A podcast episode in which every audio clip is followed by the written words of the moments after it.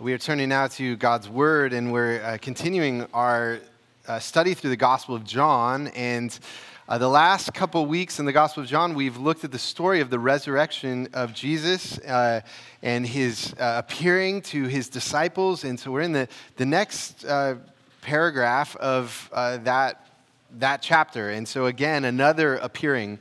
And this time, the focus is on Jesus' conversation with his disciple Thomas. And so we're going to pick up in uh, John uh, 20, starting verse 24. And if you don't have a Bible with you, you can follow along right there in the bulletin. This is the word of the Lord.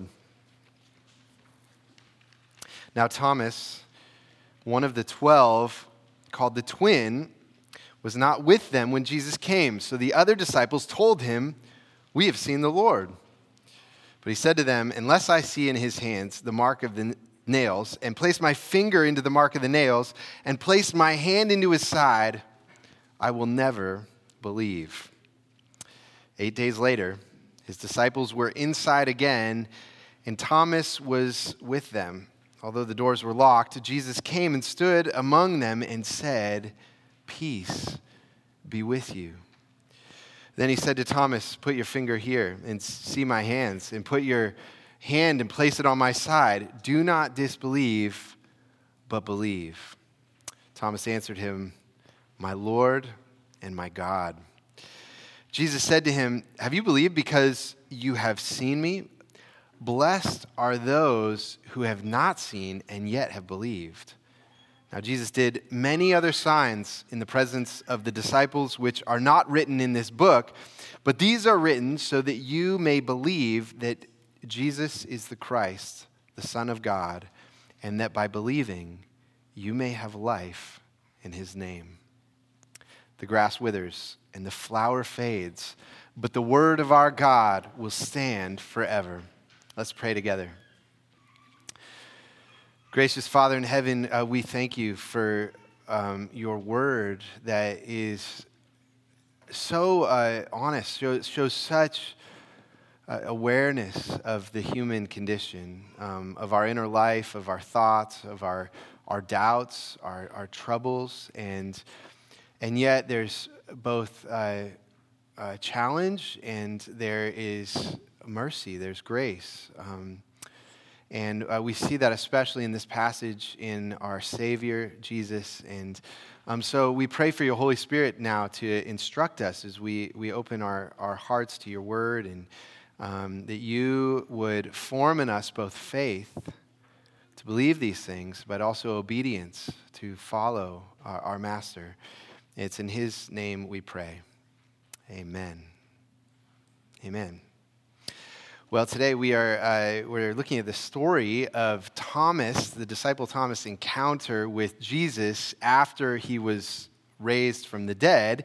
And it's because of this passage uh, Thomas has famously been called Doubting Thomas because of that line there in verse 25 where he says, Unless I see in his hands the mark of the nails and place my finger into the mark of the nails and place my hand into his side, I will never believe. So Thomas is a skeptic. And, uh, you know, there are all kinds of factors that play into why does uh, a person struggle to believe in Jesus, believe in the Bible and God's Word. And it's complicated. We're going to talk about uh, some of that in this sermon. But because of the complexity that goes into why all of us have doubts, um, the Bible says a couple things about doubts. On the one hand, the Bible never celebrates doubt. And that's an important thing to know in, in our generation. We live in the, in the, the age of authenticity and where you know, we value above all things people being authentic. And so we not only want people to be honest with their doubts, which is, is a good thing, it's good to talk about your doubts and to work through them, but we insist that people's doubts are affirmed and validated as well. And that's something that, that the Bible uh, uh, never does. But it is absolutely important for Christian people to have space to talk about and be honest with the doubts that they're facing. And you need to have a, the humility, you need a support structure in place to help people work through those doubts. We hope to have that in our church. But even though the Bible never sees doubt as a good thing, the book of Jude says, Have mercy on those who doubt. which means there are going to be people in the church who have doubts. There's probably some of you. I don't know what doubts you bring into this worship service today, uh, what doubts are ringing. Maybe you don't even know what they are. Maybe your doubt is just a sense, a feeling of uncertainty about who God is and what His, his Word says. Well, I think uh, what this passage is, is precisely mercy for those who doubt. And it turns out that Thomas, who's the main doubter in this passage, ended up becoming a great missionary who traveled all the way to India, the far ends of the earth, to tell people about the grace of Jesus. And so, one question is how did Thomas, the doubter, turn into Thomas, the great proclaimer of the grace of God? Well, it's because Jesus shows mercy to doubters in this passage. And, um, and so today uh, we're going to talk about uh, doubts and specifically, under these three headings, as we look at this passage, the source of doubts, the answers to doubts, and the healing of doubts. The source of doubts, where did doubts come from? When do they start to stir up in us? The answers to doubts, how does Jesus address those doubts? And then finally, the healing of doubts. What does our life look like when doubt is healed in us? And, uh, and my hope is that if you're here today suffering through doubt, you'd find both challenge in this passage, but you'd also find the, the gentle and lowly hand of Jesus, the mercy of Jesus uh, to, to help you through them. So, three points this morning. The first is this the source of doubt. Where do doubts come from? And I want to highlight three sources of doubt from this passage this morning. So, first, first source of doubt is the doubts form in isolation doubts form when we are isolated from community. And you see that there in verse 24, where it says, Now Thomas, one of the twelve, called the twin, was not with them when Jesus came. And so it's a fairly simple observation. The scene begins by saying Thomas was not with the other disciples. Uh, the community of disciples had come to believe that Jesus was alive. And, uh, and at least part of Thomas' doubt was because he wasn't with them, which tells us that faith is formed in community and doubt is formed in isolation. Faith is formed in community with other disciples, and, and doubt is formed in isolation. And sometimes, you know, people will say, well, I just, I need to get away from the Christian community to clear my head. Maybe that's you if, you if you've grown up in the church and you'd say, you know, I've just been immersed in this community. All my thinking and the way I view the whole world, I grew up with, and I and I just need to like understand these things for myself. And and maybe it's an unhealthy Christian community, and sometimes that's appropriate to say, I need to extract myself from a community and really understand like who is Jesus and what does the Bible teach and who is God. And that's an appropriate thing to do, but make sure then that doesn't result in isolation. You got to find another community of people who believe God's word, sincere people who are loving, who are faithful. Um, people, let them have a voice. Worship with them, be in community with them, and don't find other people who are doubting and swirling with doubt as well. Do not say, I'm going to figure this out on my own. Do people ever make good life decisions like that when they say, I'm going to figure out this, this out on my own and I don't want anyone to speak into it? Proverbs 11 says, where there is no guidance, a people falls, but in an abundance of counselors, there is safety. I love that, that in community, there is safety, is the word. It's not just success or, you know, progress, it's safety. And doubt usually comes from hurt or disappointment. When other people have hurt us or disappointed us, our temptation will be then, people have hurt us, I need to figure this out on my own. And Thomas is vulnerable to that in this passage. Of course, Thomas has been following Jesus for the last three years. He's uh, given his life to Jesus. I want to follow him. I trust him. He's my Lord. And then Jesus was crucified by the religious leaders. And so there's been a massive amount of disappointment for Thomas. And, and, and so, of course, he's going to be like, I'm, I'm not sure I want to believe this. I'm not sure I want to open myself up to this. So, when we are tempted to distance ourselves from God's people, it is likely when we need them the most. When we are tempted to distance ourselves from God's people, it is likely when we need them the most. And so, first, doubts form in isolation. Second thing we see, second source of doubt is that doubts also form through ignorance. And uh, by ignorant, I don't mean that someone's stupid. I, I simply mean that doubt comes from not being informed, like not having good teaching, not understanding what God's word says. And so you see that in there in verse 25, where it says, So the other disciples told them, We've seen the Lord. But he said to them, Unless I see in his hands the mark of the nails, and place my finger into the mark of the nails, and place my hand into his side, I will never believe. And I think that there's at least a part of this passage that that's an honest question. You know, people don't usually rise, people don't rise from the dead. And Thomas needs help making sense of what the other disciples are saying. And that's uh, without a doubt something that every Christian has to do. You, you know, how does all this make sense? And that God leads us, uses our doubts to lead us into a, a deeper understanding of who He is. And that's why it's so important to not ignore your doubts. When there is something unsettling to you about the Bible, you read something, you're like, I wish that page was not in the Bible, or I wish I hadn't heard that. You don't ignore it because what it's telling you is this is a part of the Bible you don't understand yet. This is the place where you need to grow. And the very fact that it unsettles you means that this is the place where God is going to work in your life and, and, and uh, reveal something new to you about who He is. And I feel like so much of my understanding of the Bible, I'm, I think I'm a doubter. You know, uh, questions are constantly coming up from the Bible. There's constantly things that unsettle me. And I'm amazed how lovingly God answers those things. And I discover the place where I had a difficulty is where the best discoveries are just around the corner. And I remember uh, my math advisor, I was a mathematician before being a, a, a pastor. And when I was in graduate school, the, uh, uh, my advisor said that the best, best mathematicians are not the mathematicians who are good at solving problems, it's the mathematicians who are good at asking interesting questions and then solving them. It's both pieces there. And so, one of the most important things for dealing with doubt is good teaching. Many of the questions that you ask about the Christian faith, Christians have asked throughout history. They're common questions to humanity. They're all, they're all questions that we've had to wrestle through, and there are answers to them. And you need to learn those answers. We cannot stay in ignorance and then expect to not have doubt. And uh, some of that is learning that Christianity is a comprehensive worldview.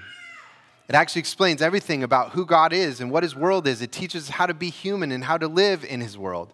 And I think, secondary to that, I think just understanding the Christian faith is the best thing uh, to, to help deal with doubts. It, it can be helpful also is apologetics. Some of you have probably read apologetics books, books about like science and history and philosophy that show some rational justification for why Christianity seems to be true.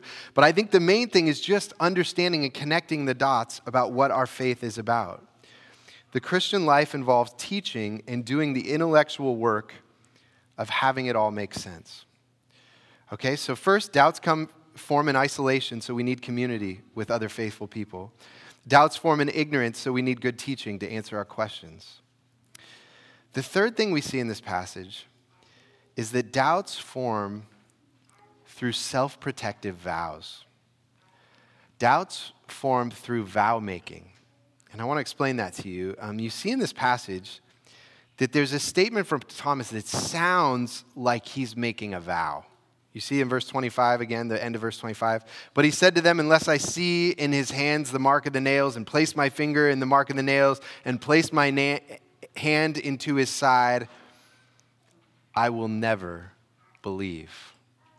See, you hear I saying that? I will never believe. And even though we might think it's an honest question to have some evidence of Jesus being raised from the dead, there's something deeper happening in Thomas here.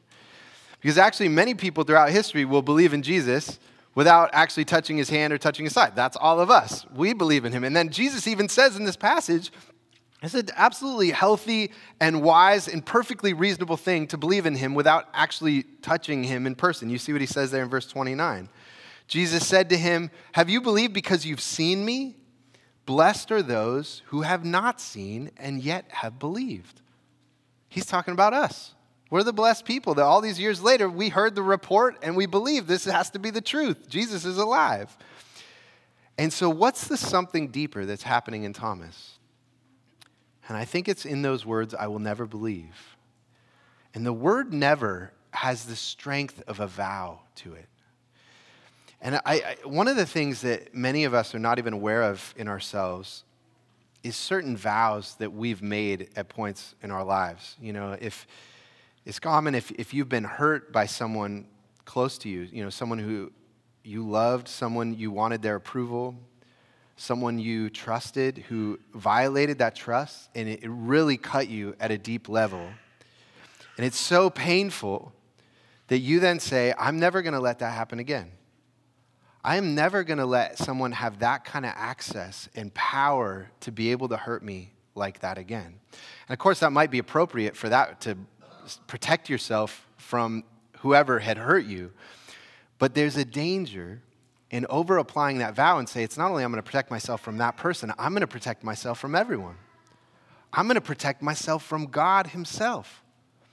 And if you have taken a vow at some point in your life that I'm never going to let someone have that kind of access to me again, how are you ever going to come to trust Jesus? And to say to Jesus, I will obey whatever you tell me. I will trust whatever word you say. I will let you into my inner emotions and into my thoughts and be my guide. How could you ever trust him? And many people who say they have intellectual doubts about Christianity aren't even conscious of the fact that they have taken personal vows that they don't even remember. And those vows are informing not just their relationships with people, but their relationship with God as well. It's an act of self protection.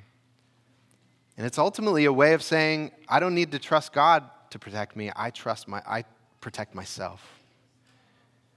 And you can see that how this relates to the other sources of doubt. If you say, I protect myself, that's going to encourage you to isolate and not invite others to come into your life and to speak into your life into the most important things that are happening in your heart. You're going to keep people at a distance. And if you say, I'm going to protect myself, you're going to find intellectual arguments that help protect yourself and, and keep your ideas and positions and make sure that no one can challenge you or give you new ideas. And what all this says is that the dynamics of doubt are incredibly complex and mysterious. As Pascal said, the heart has its reasons for which reason does not know. And because of this, I know, you know, as a pastor, I would never assume that I know why someone is having doubts stirring in them. It could be that they've been isolated from community and they need community. It could be that they just don't understand the Bible and they need some good teaching. It could be that there is some time in their past that they're not even aware of, that they took a vow that says, I'm not going to trust anyone, including God.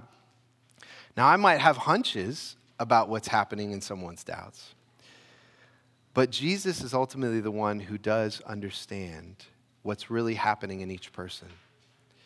And it is Jesus who comes to meet Thomas in the midst of his doubts, and he is the one who is able to answer those doubts. And so that leads to our, our second point is what then are, are the answers to doubt? What, what is Jesus' answer to Thomas' doubts? And there are two things I want to highlight from this passage. First, Jesus gives Thomas peace. And uh, you see that there in verse 26, where it says, Eight days later, his disciples were inside again, and Thomas was with them. Now, notice, Thomas is back with the community. Now, it's a good sign. Although the doors were locked, Jesus came and stood among them and said, Peace be with you.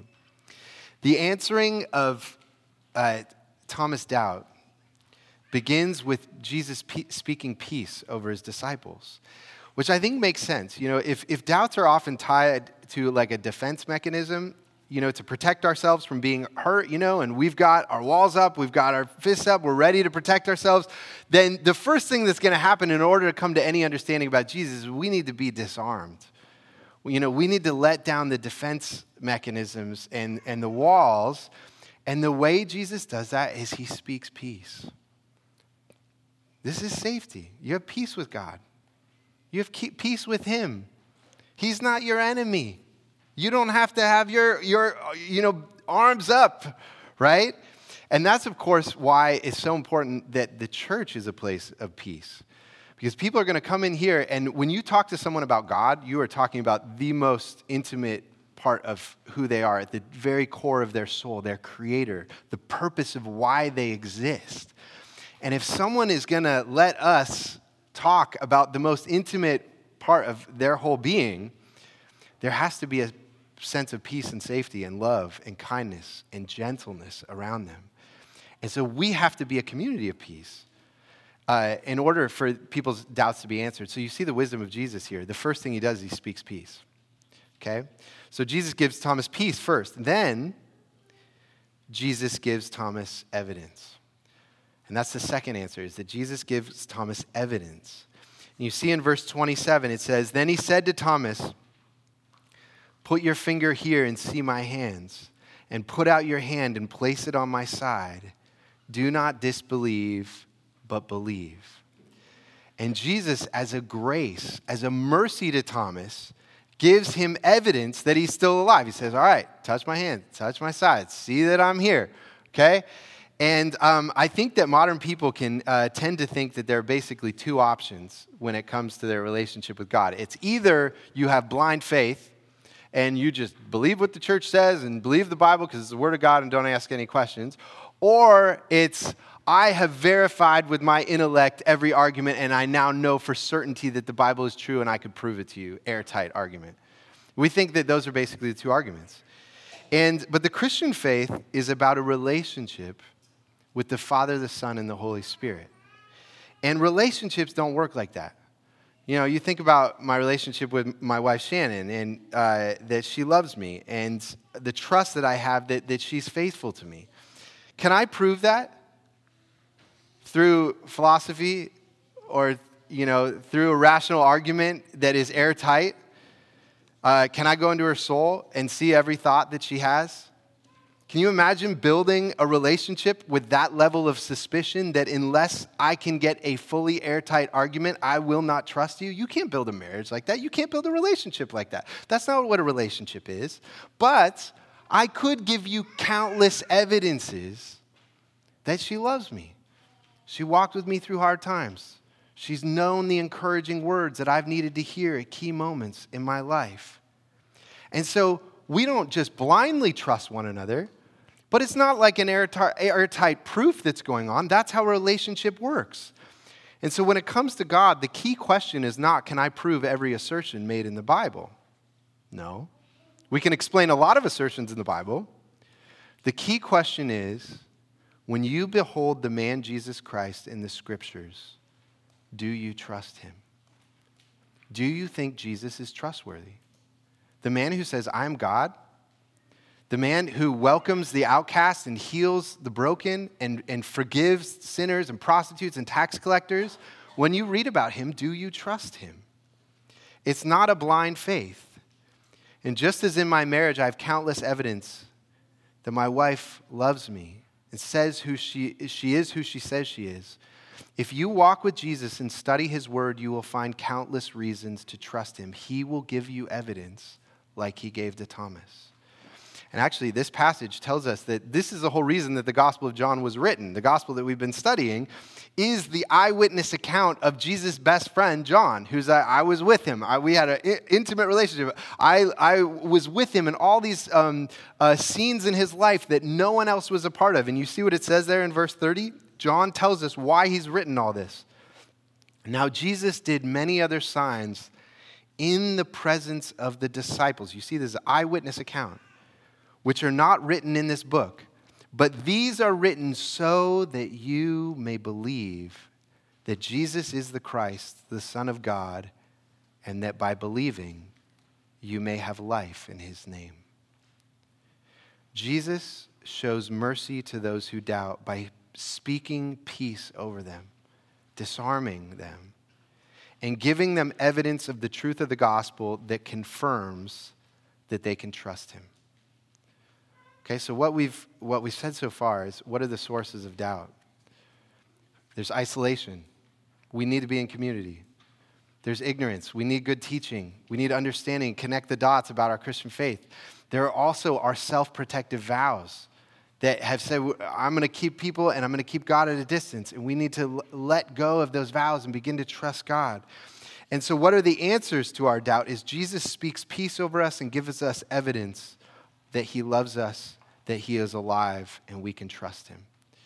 And so, this leads to our, our final point the healing of doubt.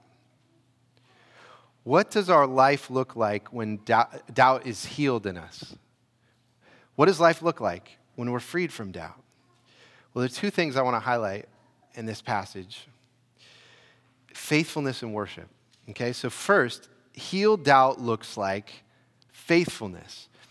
And I was talking to uh, Pastor Jonathan about this passage. We were studying it together, and he's much more savvy with the original languages of Hebrew and Greek in the Bible. And one of the things he pointed out to me was that uh, when Thomas says in the end of verse 25, I will never believe, it's a different word from what Jesus uses in the end of verse 27 when he says, Do not disbelieve, but believe. What Jesus says is more literally, Do not be unfaithful, but be faithful. He's saying, Stay loyal to me. And I wonder if what Jesus is getting at here is, is the, the reality that in your Christian life, you're going to have questions. You're going to have doubts. You're going to have things that unsettle you in your Christian life. You're going to have times where it feels like God is absent. There will be times where you have no idea what God is doing. And Jesus is saying, I'm not going to promise that that will go away in this life. What he is saying in the midst of it, remain faithful. Keep going to church, stay connected to your home group, keep praying, keep reading the scriptures, you know, I, I keep gathering with believers. Healthy spiritual life doesn't look like you never have doubt. It looks like remaining steady through those questions. And there's a, there's a great part in C.S. Lewis's uh, Screwtape Letters. Screwtape Letters a fictitious collection of letters written from a devil named Screwtape to his nephew, who's like a younger devil who's learning to tempt Christians.